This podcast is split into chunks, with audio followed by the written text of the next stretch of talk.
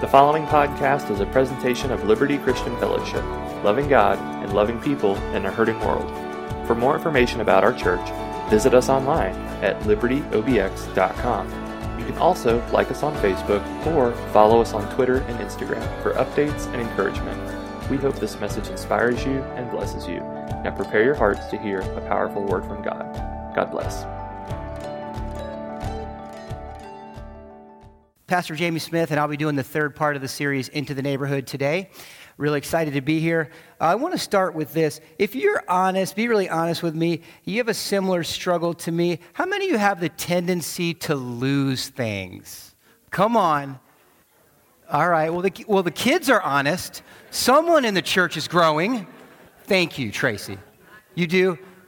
Whether it be your wallet, uh, I lose my phone, I lose my keys. I lose my keys so much that our former secretary, Renee, she bought me a wireless keychain to, fi- to find my keys, and I lost it before I put it on the chain.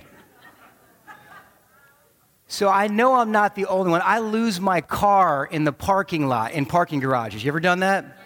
It happens all the I have to take selfies of me and my car and where I'm parked. But how many of you have ever misplaced something that was very special to you. Okay? It's happened. Um, in that moment, when you lose something that's special to you, you get this terrible feeling. Um, as I was thinking the idea of lost things, it takes me back to Christmas a year ago. And it's a story I can laugh about now. I had mentioned to you before, but I'm going to mention it again because it fits.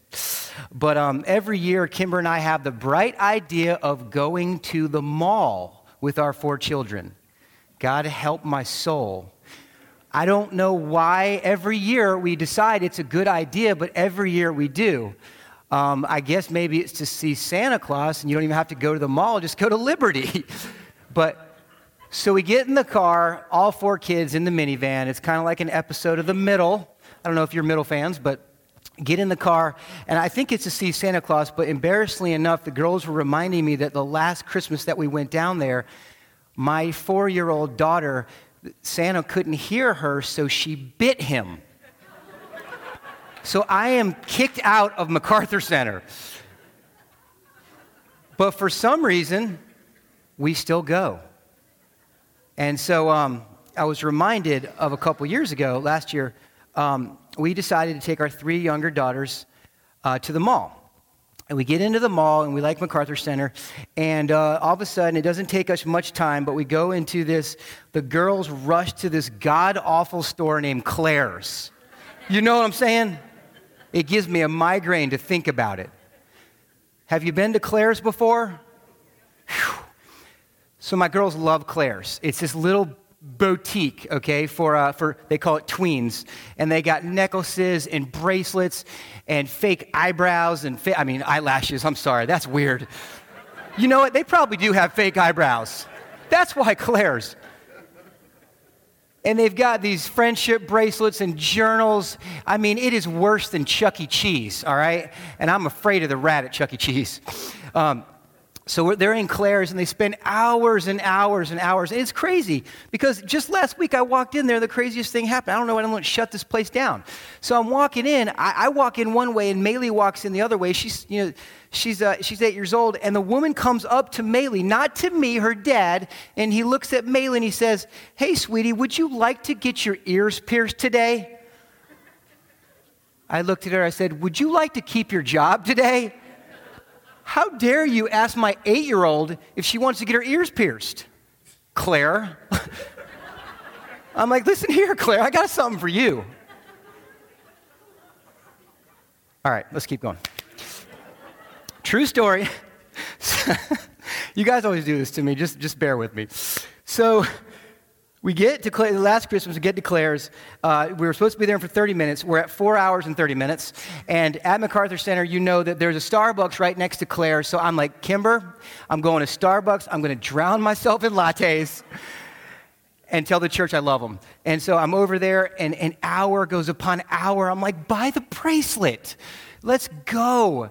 And then all of a sudden, after like hour five, Kimber comes out to comes out. She looks out and and she has this weird look on her face. She has this panic look on her face.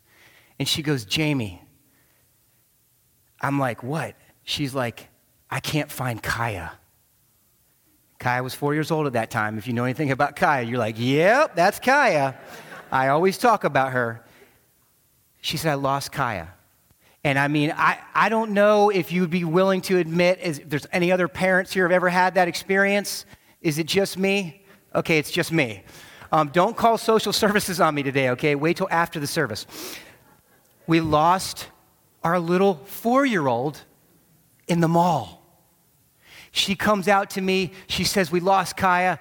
I'll never forget. My heart is just, uh, it, it was a feeling unlike I've ever felt before. I could feel sweat going down the back of my neck. The hair was standing up on my arms. And in that moment, you don't know what to do. And I'm thinking, what do we do? And I mean, and so I'm getting irrational really quick. I'm like, pull the fire alarm. Kimber's like, that's the dumbest idea. I'm thinking, where's the mall cop? I'm looking for Paul Blart on his little machine, like, there's no mall cop. Where's the mall cop? And I'm thinking, and I'm getting irrational. And Kimber's like, calm down. I'm like, Kimber, I'm going to jump on the table and start screaming, and I'm going to announce a bomb threat. and she said, You're going to jail. And I said, You're dang right I'm going to jail. I want to find my daughter. And so she said, Calm down, you go this way, and I'll go this way. And the amazing thing that happened is I went from panic to I felt my fatherhood come upon me. And if you're a father, you know what I'm talking about. It was one of those moments that I got really clear. I mean, I, honestly, I felt like Liam Neeson in the Taken movie. I'm like, I will find you and I will, I won't say the rest. You saw the movie though.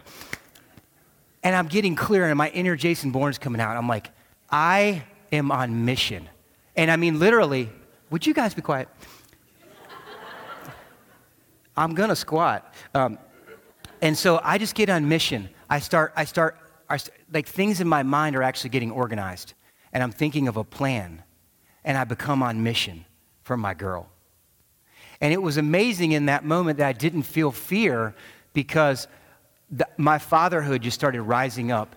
And the only thing that was going to activate, only thing that was activating in me is I've got to find my girl. And I went on a mission, and thank God it didn't take too long. Kimber went one way, I went the other way. And all of a sudden, I saw this man. It was about four, four stores down, and he looked at me, and he could tell because I was freaking out. And uh, he looked at me, and I looked at him, and I'm thinking, yeah, there's Kaya. And I'm thinking she's going to be so afraid and she's going to be crying so hard and she's going to be so devastated. And I see her and she's laughing. She has the biggest smile on her face. And the guy said, Yeah, um, I, I, assume this is your daughter. Um, she grabbed me and asked me if we could go find some candy together.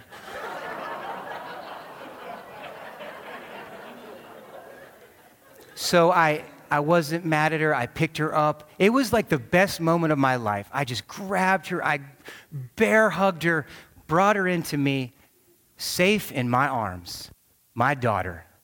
And then I bought her a shot collar. and she wears it to this day. So if you see me in a mall with a leash and a shot collar, don't judge me.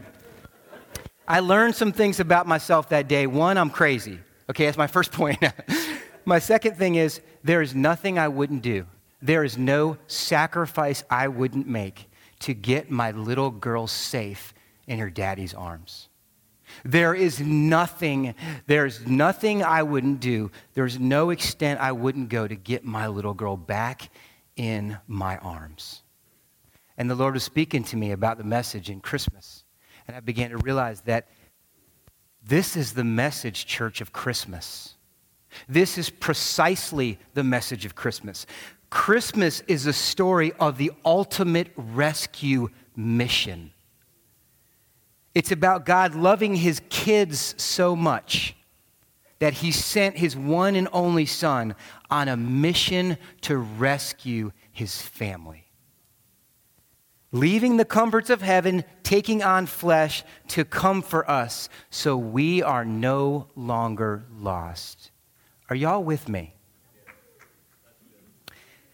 And then I started to look at the scripture and I started to see it in the scripture. One of the clearest mission statements of why Jesus came, one of the clearest Christmas mission statements is found in Luke 19:10 where Jesus says this. Let me tell you why I came. Just in case you forget during Christmas, just in case you get caught up in the trees and you get caught up in the presents and you get caught up with all the parties, let me just tell you this. In Luke 19:10 he says, "I have come to seek and save those that are lost." And that's the message of Christmas and that's what I'm here to tell you about that Jesus came as a seeking Savior.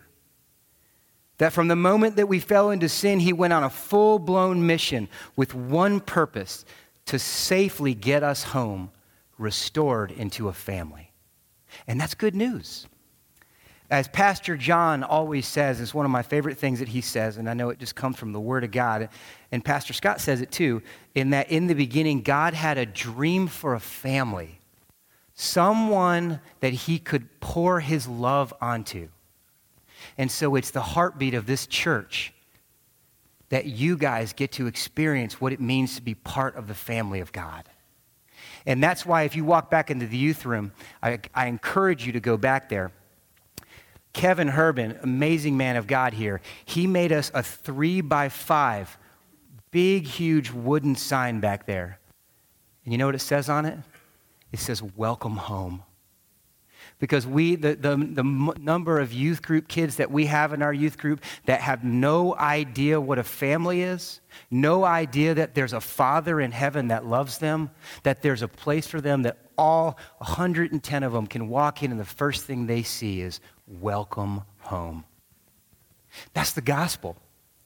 And so um, and, and, and that's why we're celebrating. One of the great Christmas passages in the Bible, and this is one that people don't talk about a lot, um, but this is one of my favorite Christmas passages in 1 John 4, verses 9 through 10. And it says, This is how God showed his love among us.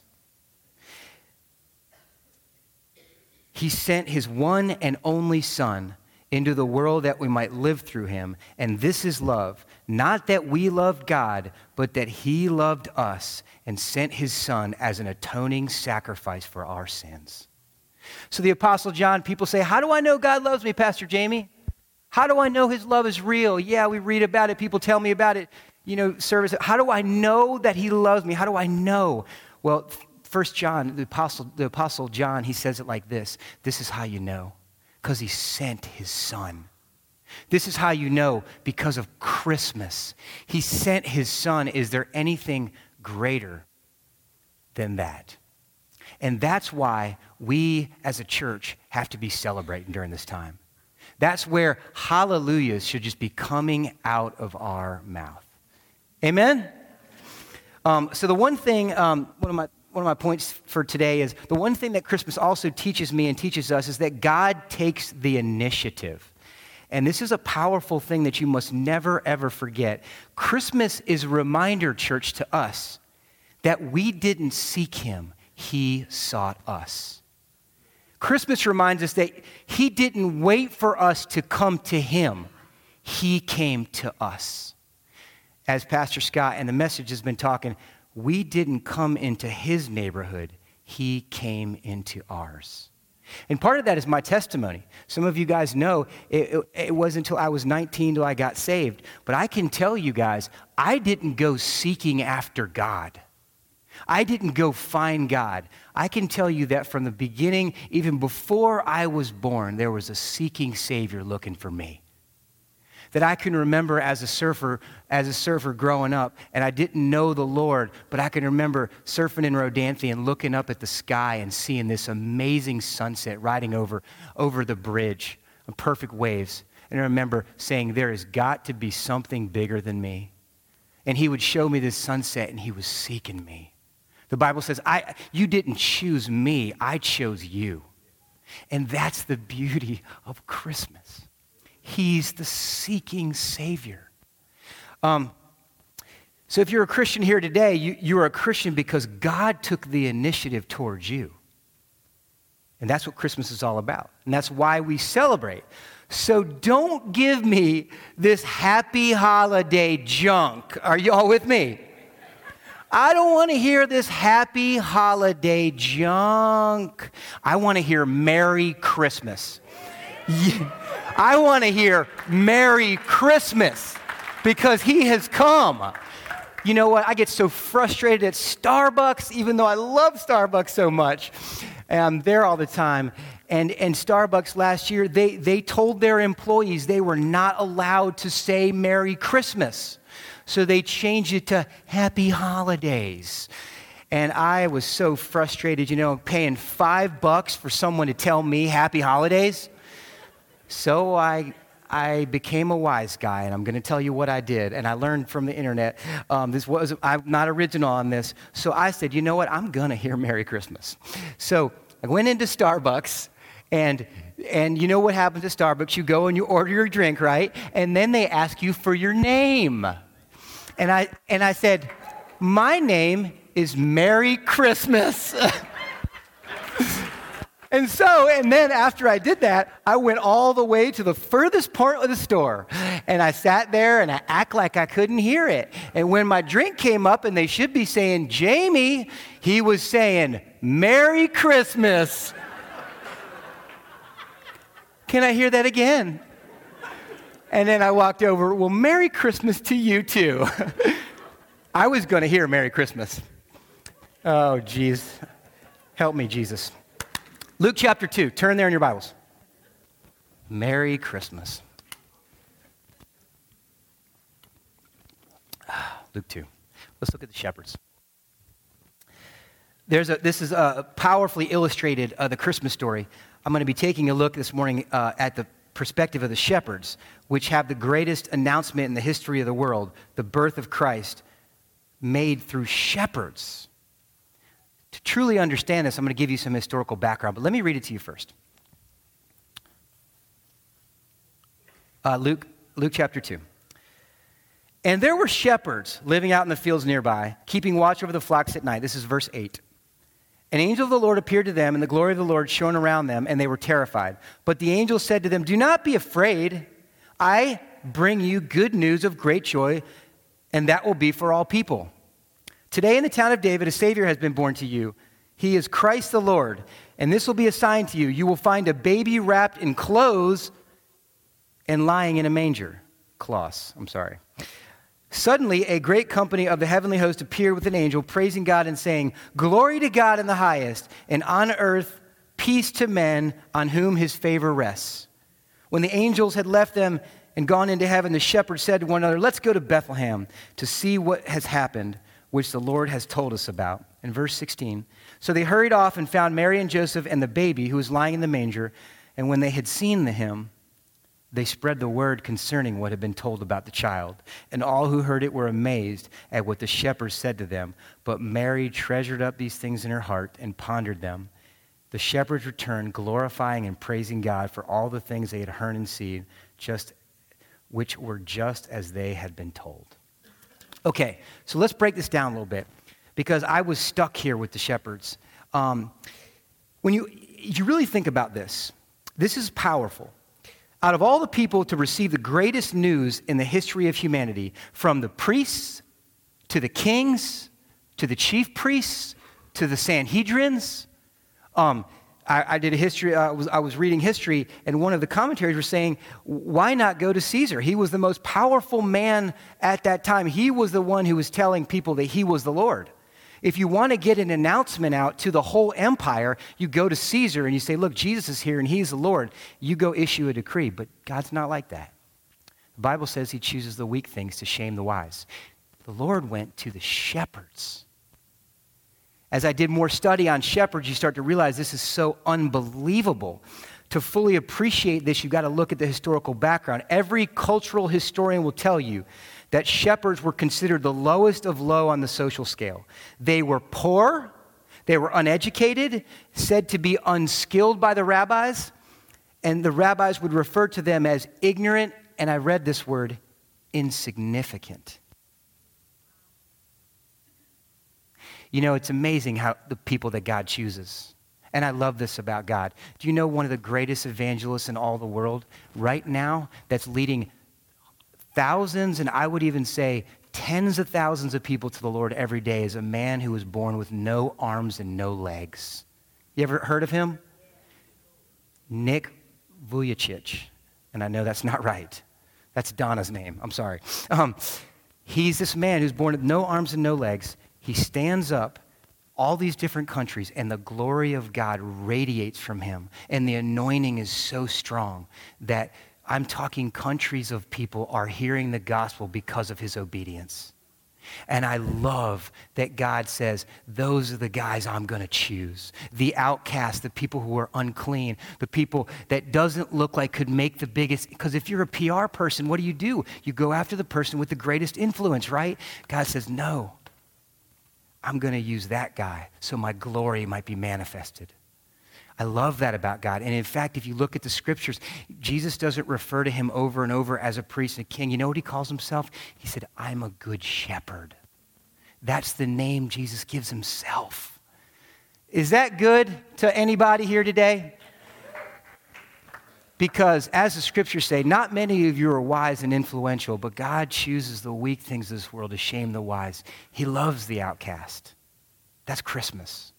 So I learned a little bit more about, about um, according to the Jewish Talmud, which is the rabbinic commentary of Jewish law and all their 613 rules, shepherds were deemed dishonest and untrustworthy, and they were not even allowed to give testimony in the court of law.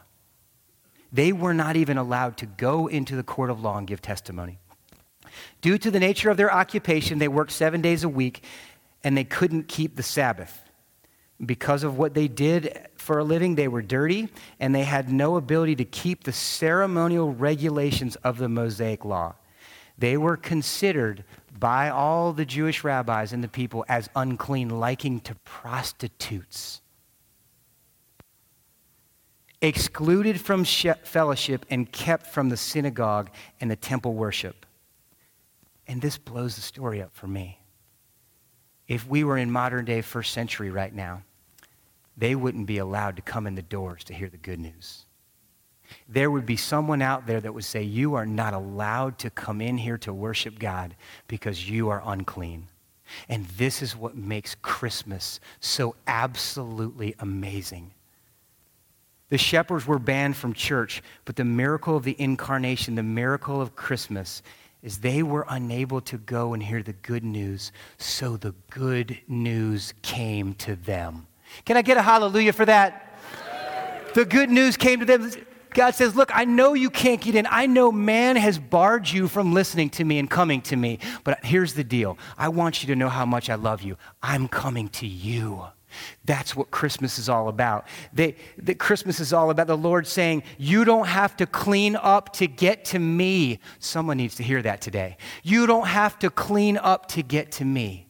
I'm going to come and meet you right where you're at. And that's my testimony.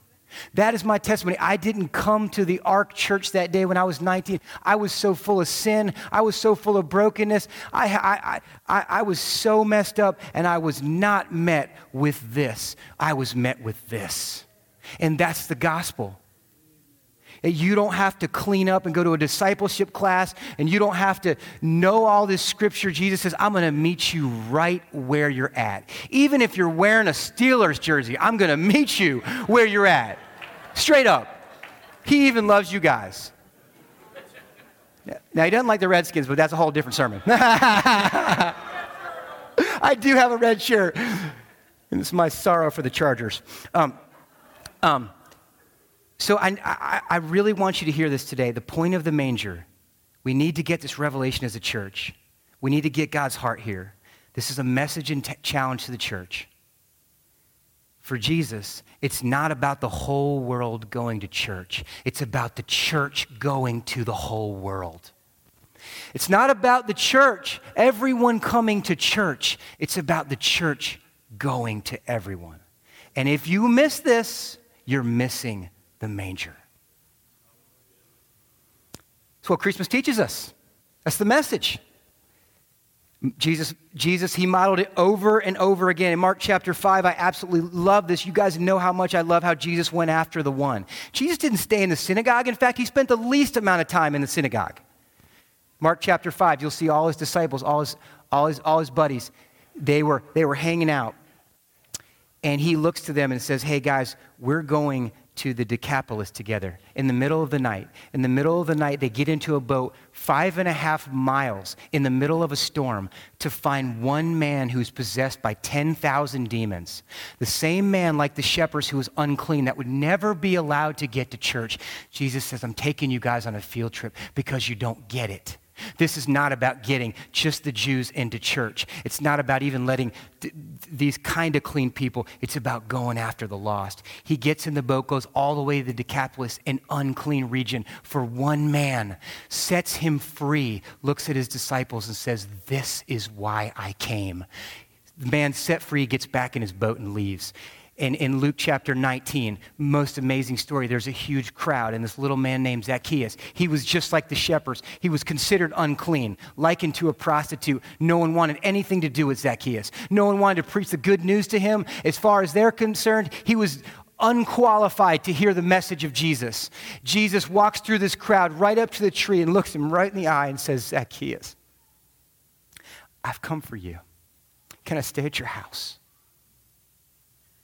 The love and acceptance that Jesus gave the outcast that day, salvation hit his heart before he hit the ground. For one, Jesus says, My mission is to seek and save all those who are outside of the gate.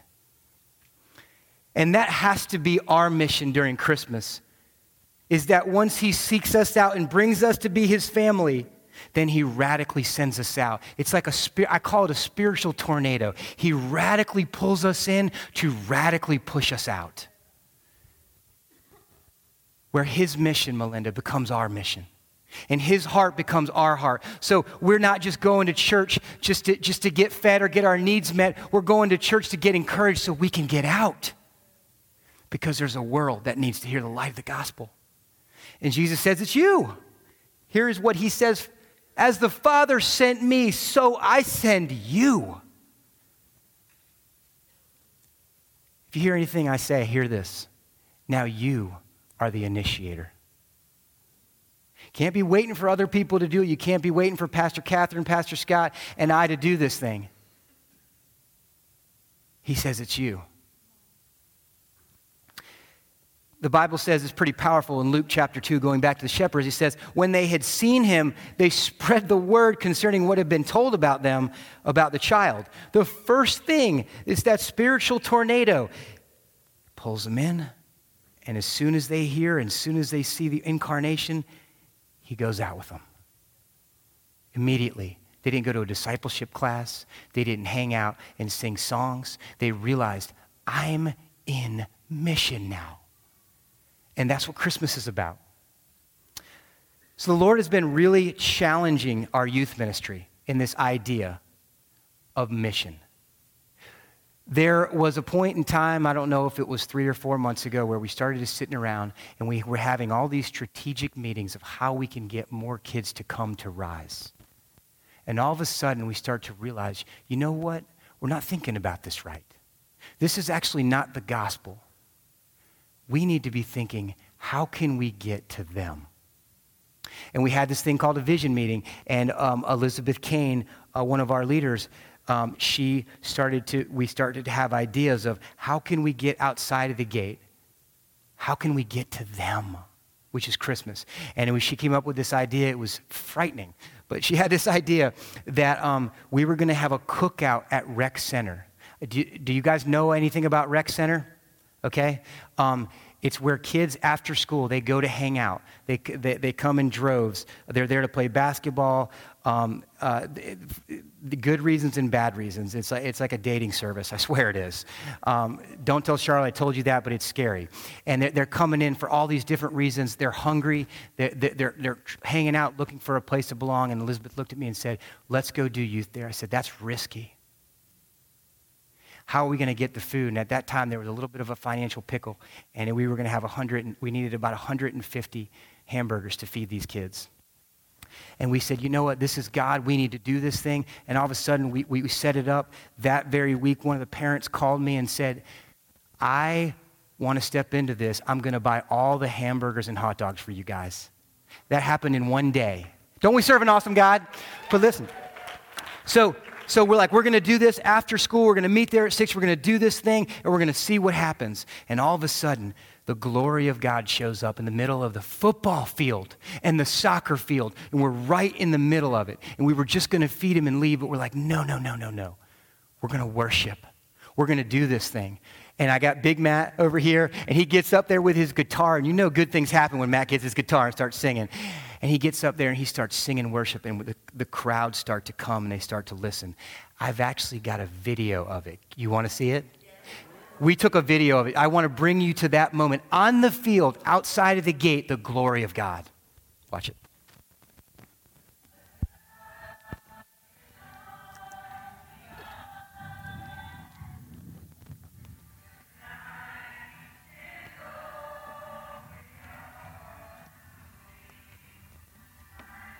Come on.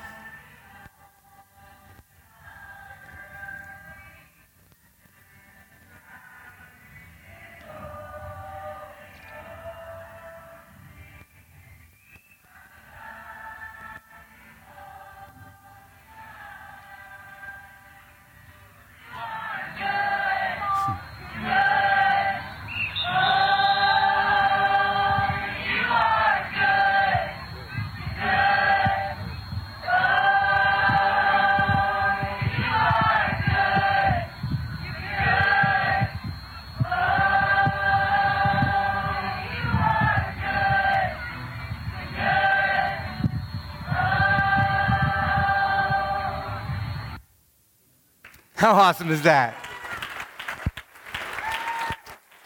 So I'm sitting out there, and there's a soccer, a little kid soccer game going on while we're singing. And there's parents that were stopping and they were filming what was going on, watching these kids, these outcasts, worship the Lord. Got home and my Facebook was, was filled with different parents that said, I was watching my son play soccer and all I could hear was praise. And it just hit me so awesome. And, and, and you know what came out of that night? We had 13 new kids come to know Jesus. 13 new kids, safe in the Father's arms. So here's the thing how did it happen? I'll tell you how it happened we took the gospel to their neighborhood. We went into their neighborhood. If we waited for those 13 kids to come, they might never would have come. That's Jesus. So here's my challenge to you. This is my neighborhood, okay? These crazy people right here, this is my neighborhood. I love these guys. What's your neighborhood? You might say, you know, Jamie, I can't reach out to kids. Well, that's okay because maybe you weren't created. That might not be your thing to do. But you have a neighborhood. You have a neighborhood. And I'm telling you, I can't get into your neighborhoods. I can't. There are people that only you can reach. There are people that would never listen to me in a million years. There are streets that wouldn't receive me, but they'll receive you. What's your neighborhood? I found my neighborhood. I love my neighborhood. But Jesus is asking you, what is your neighborhood?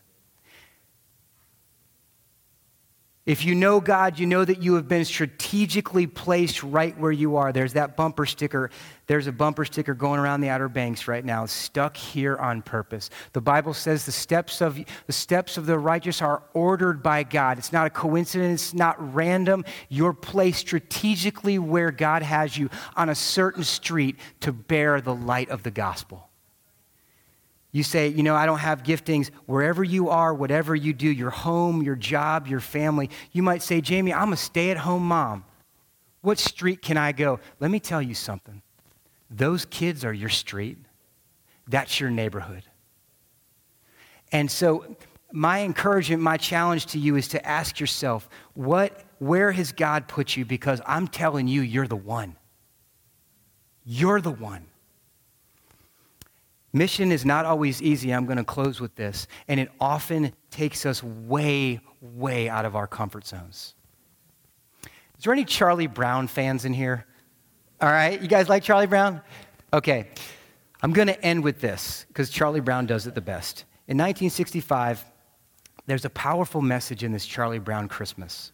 If you know anything about Charles Schulz, my wife loves, loves, loves the comics. She actually has uh, Calvin and Hobbes in that, but she has pretty much every book, every comic from Charlie Brown. It's powerful. Charles Schulz was a Christian. He actually wove the gospel into the, the cartoons more than you'll ever realize. But in this certain thing, um, there's, there's different characters. Charlie Brown and Snoopy and Sally. But there's one character, his name is Linus. Y'all remember Linus? What does Linus always carry around? His blanket. And the whole, the whole idea, the whole idea in the Charlie Brown thing, they, they're always trying to get Linus to get rid of his comfort zone, his blankie. Okay, it reminds me of Maylee, my little Maylee. She's always carrying around her blankie. And, and, and they make fun of him and they're joking him, but that's his security blanket. Linus, that's the thing that he holds on to that keeps him gripped in fear. And, and, Pastor Catherine showed me this clip and it blew my mind. But in this Christmas story, Charlie Brown is screaming out, Somebody tell me what Christmas is all about. And all of a sudden, Linus, he stands up. We're going to watch the clip. He stands up, he gets over there, and as he's telling the Christmas story, the most amazing thing happens with his blanket. And it is such a challenge for us if we're going to reach this world. We've got to be willing to get out of our comfort zones. I want you to watch this. Pay attention to the blanket. Isn't there anyone who knows what Christmas is all about? Sure, Charlie Brown. I can tell you what Christmas is all about.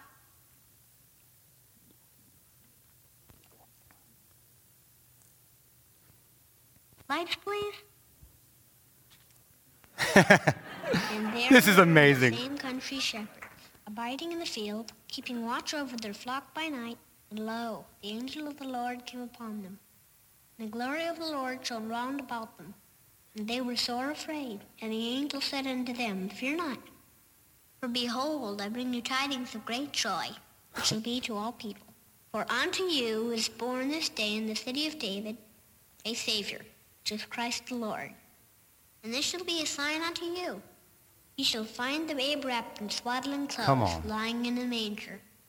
And suddenly there was with the angel a multitude of the heavenly host praising God, and saying, Glory to God in the highest, and on earth peace, goodwill toward men.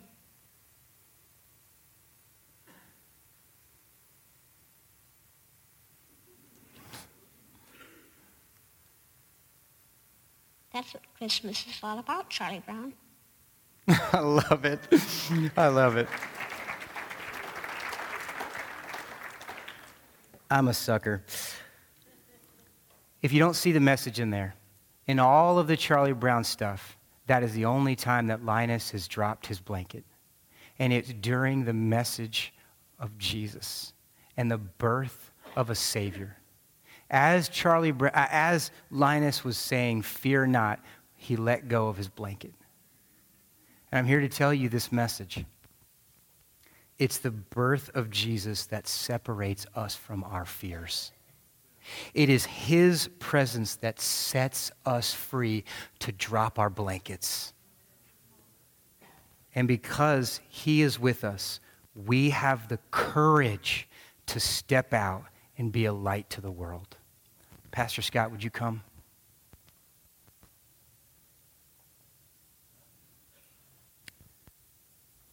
There's a world of people that desperately need to hear the good news of Jesus Christ. And my challenge to you is if not you, then who? There's a world that needs you to drop your blankie, let go of your insecurity, and remember that Jesus lives in you. The wicked flee when, when no one pursues, but the Bible says the righteous are bold as lions. We have a message to tell this world. So I want to encourage you as we sing, I want to encourage you this Christmas, you remember you are on mission. And what is that mission? To seek and save all that has been lost. That you have to carry the light to these people because there's streets that no one else is on, and God's put you on that street. He's put you in this neighborhood because He wants His kids to come home. You've got Jesus. You've got the Holy Spirit. You are equipped for every good work. So I challenge you to get out of your comfort zone with the message of Jesus. That is where the joy is. Pray with me. Uh, Father God, I'm just so grateful for Christmas. May we never forget what the reason of Christmas is that you're a seeking Savior and you came to get your kids back into family. So, Lord, give us the heart of the Father to go out and search, to go out of our way to tell people that a Savior has come and been born for them. So I'm believing for miracles this Christmas, Lord. I'm believing for testimony in this church of people in families, in marriages that are restored and healed because of Jesus. So give us the strength to go out. Give us the courage to be your hands and feet. And God's people said, Amen. Hey, listen, guys, I'm going to be here. Our, our prayer team, if there's any of you come, we're going to worship him.